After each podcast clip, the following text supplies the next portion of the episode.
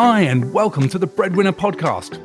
I'm Niels Brian Lowe, and each episode I talk to a guest about how they're maximizing value from investments in technology like Salesforce and NetSuite. Yep, yep, I know, a podcast about CRM and accounting software integration sounds dreadful. But Breadwinner is out talking to customers, to partners, and to technical folks every day about this stuff. Breadwinner are constantly amazed by the business value that's being unleashed in this space. So, we've recorded some of those conversations to share here. Full disclosure this podcast is brought to you by Breadwinner, who provide products that integrate Salesforce with ERP platforms, accounting systems, and payment providers. But the purpose of this podcast isn't to sell products. If you'd like to know more, head over to breadwinner.com. Otherwise, do just join us for today's conversation. I'm delighted to be joined today by Pierce Blodgett, who's the business application architect at CISO Global, based in Scottsdale, Arizona. Hi, Pierce. How are you doing? Hello, Niels. Thank you for having me. Oh, it's great, great to have you here. You know, I wonder if you just first tell me a little bit about uh, uh, what it is you do and uh, what your organization does. So at CISO Global, we're a you know a global industry leader in cybersecurity. Our mission is to kind of demystify and accelerate our clients' journey to cyber resilience. Cybersecurity is a bit of a buzzword, um, and we're just trying to kind of clarify everything around it and really, like I said, demystify what that means um, to help companies securely grow, operate, and innovate. Um, so that's a little bit about the company. Uh, myself personally, I am not on the cyber side, but I'm a part of the operations team. Um, so we deal mostly with the business applications, so the back end environment of the business, um, anything from quote to cash, um, procurement to pay, all of those things. Excellent. Because it sounds like quite a, a wide-ranging brief, and you know, I, I understand that you you have on the estate, you have you know the big the, the big guns. You you have uh, you have NetSuite and you have uh, you have Salesforce uh, there on this estate, amongst uh, I'm sure many other pieces of technology. But uh, what's been the way in which you've managed to bind together your customer edge technology, your Salesforce stuff, with your back end ERP, you know, your NetSuite stuff? What's what's been your approach to doing that? Yeah, absolutely. And you hit it on the head. The the big guns, the industry leaders. So, you know, we innovate through technology, um, but you know, we also believe that technology can kind of guide us and make us better. So, NetSuite is, of course, our GL. Um, it's our ERP, but it's mostly our accounting backend. Um, Salesforce is our CRM, or basically our sales cycle. For us, we put Salesforce at the center of our universe. So almost everything becomes leading from Salesforce downstream. Um, so again, putting Salesforce right in the center to make sure that everything happens, all the data feeds there. It's kind of our first touch point, if you would.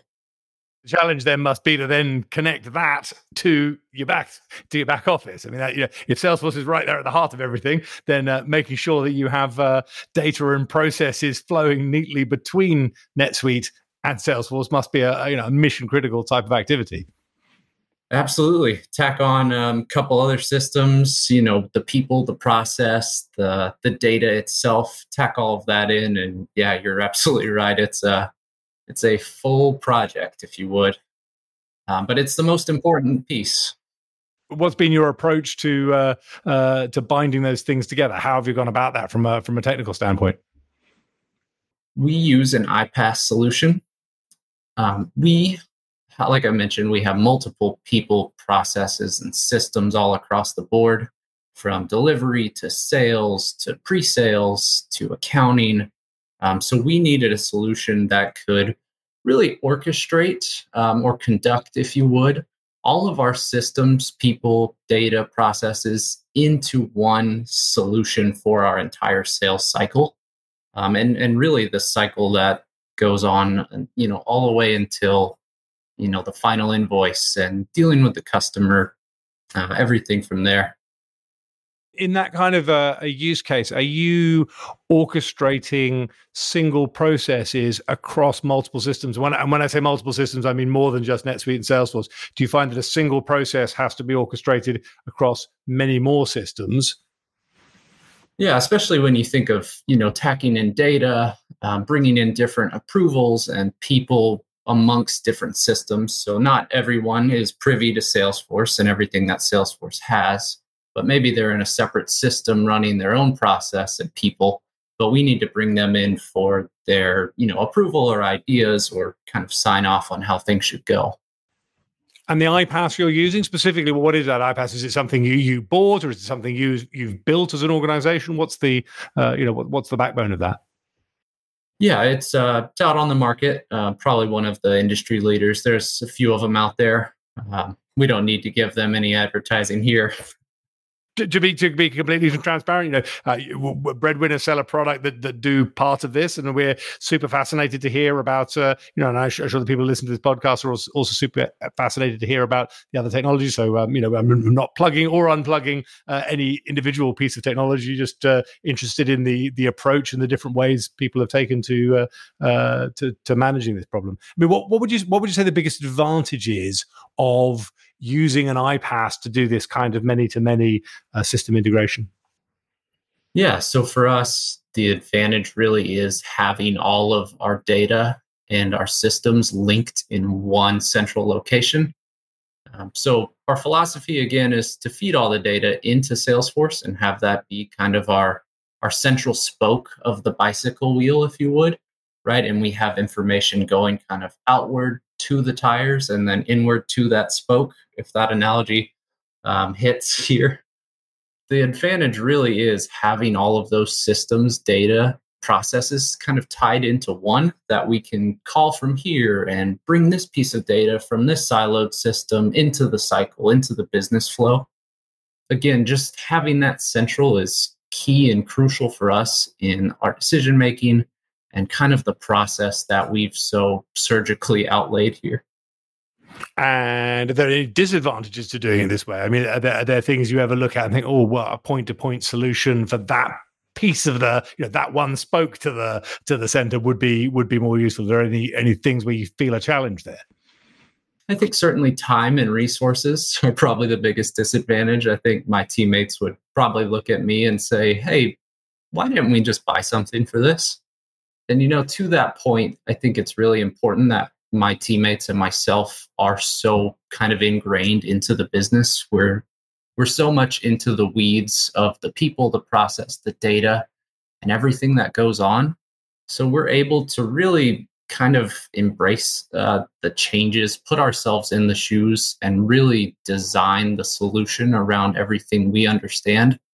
If we didn't have, you know, everyone from our analyst our developers, um, our admins on all of the different tools and applications, the, just the different leaders amongst all the groups that have to work together to make this sales cycle happen.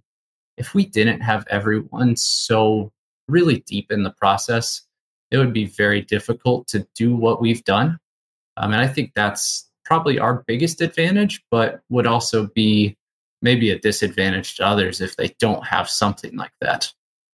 Yeah, that's, that's fascinating. You say that because one of the one of the things that a lot of breadwinners customers value in the product, and again, I'm, I'm not doing a it's not a sales pitch. Yeah, just you know, one of the one of the value props there is that when you have a point to point product that understands the separation of concerns between two systems, you don't have to understand everything about both of the systems when you build it. You know, and that, that's an advantage. It's very interesting to hear you say that the your ability to do a many to many, a sophisticated many to many iPaaS solution here is because you're also embedded in the actual business. The minute that becomes less true of the central team, uh, it seems to me the more value one might get from uh, tools which already understand the separation of concerns.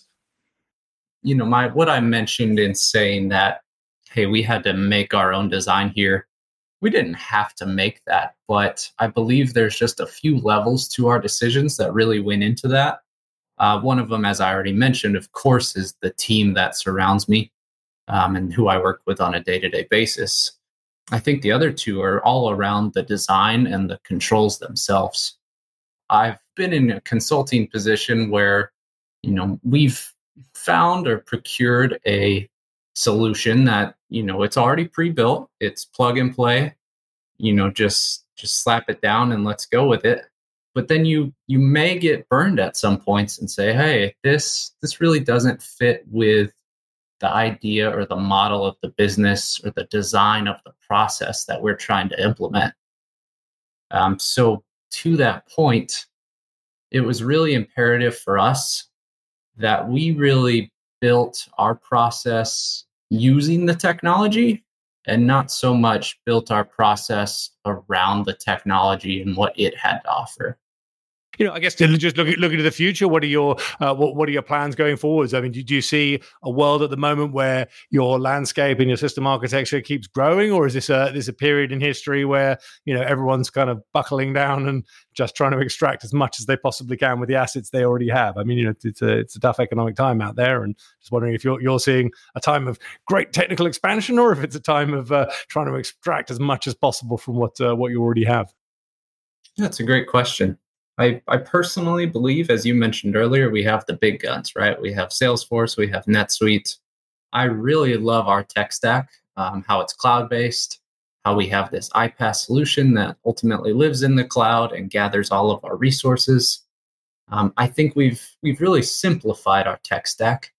Does it does it get a little busier? Does it get a little harder uh, as we grow and develop and innovate? I think so, but I also firmly believe that the technology we have is going to shape our future and how we can continue to grow and innovate. Um, and again, to my point, I just sometimes we we we have that concern that we could get pigeonholed. Maybe if we bought a solution that we don't physically own, and if there are changes and innovations, we feel like we have the ability to pivot pretty quickly and again, that's that's crucial to us, but we probably wouldn't be able to do that without the people, uh, the technology, and and kind of the design that we've implemented. Well, Pierce, I think there's been absolutely fascinating uh, talking to you, and I just really, really love that kind of central theme about the the the the role of the people and the understanding, the proximity of the tech folks to the business outcomes being the real driver of you know which technology is the appropriate technology for a given solution. And uh, you know, it's fascinating to hear uh, your perspective and the way you guys have uh, have dealt with that. So I just want to say a huge thank you to you for uh, uh, for joining us today, and to all our listeners. I, I, hope you've enjoyed hearing a few nuggets from uh, Pierce, and I hope you'll join us for the uh, next episode of the uh, Breadwinner podcast. Many thanks, Pierce. Thanks so much, Niels.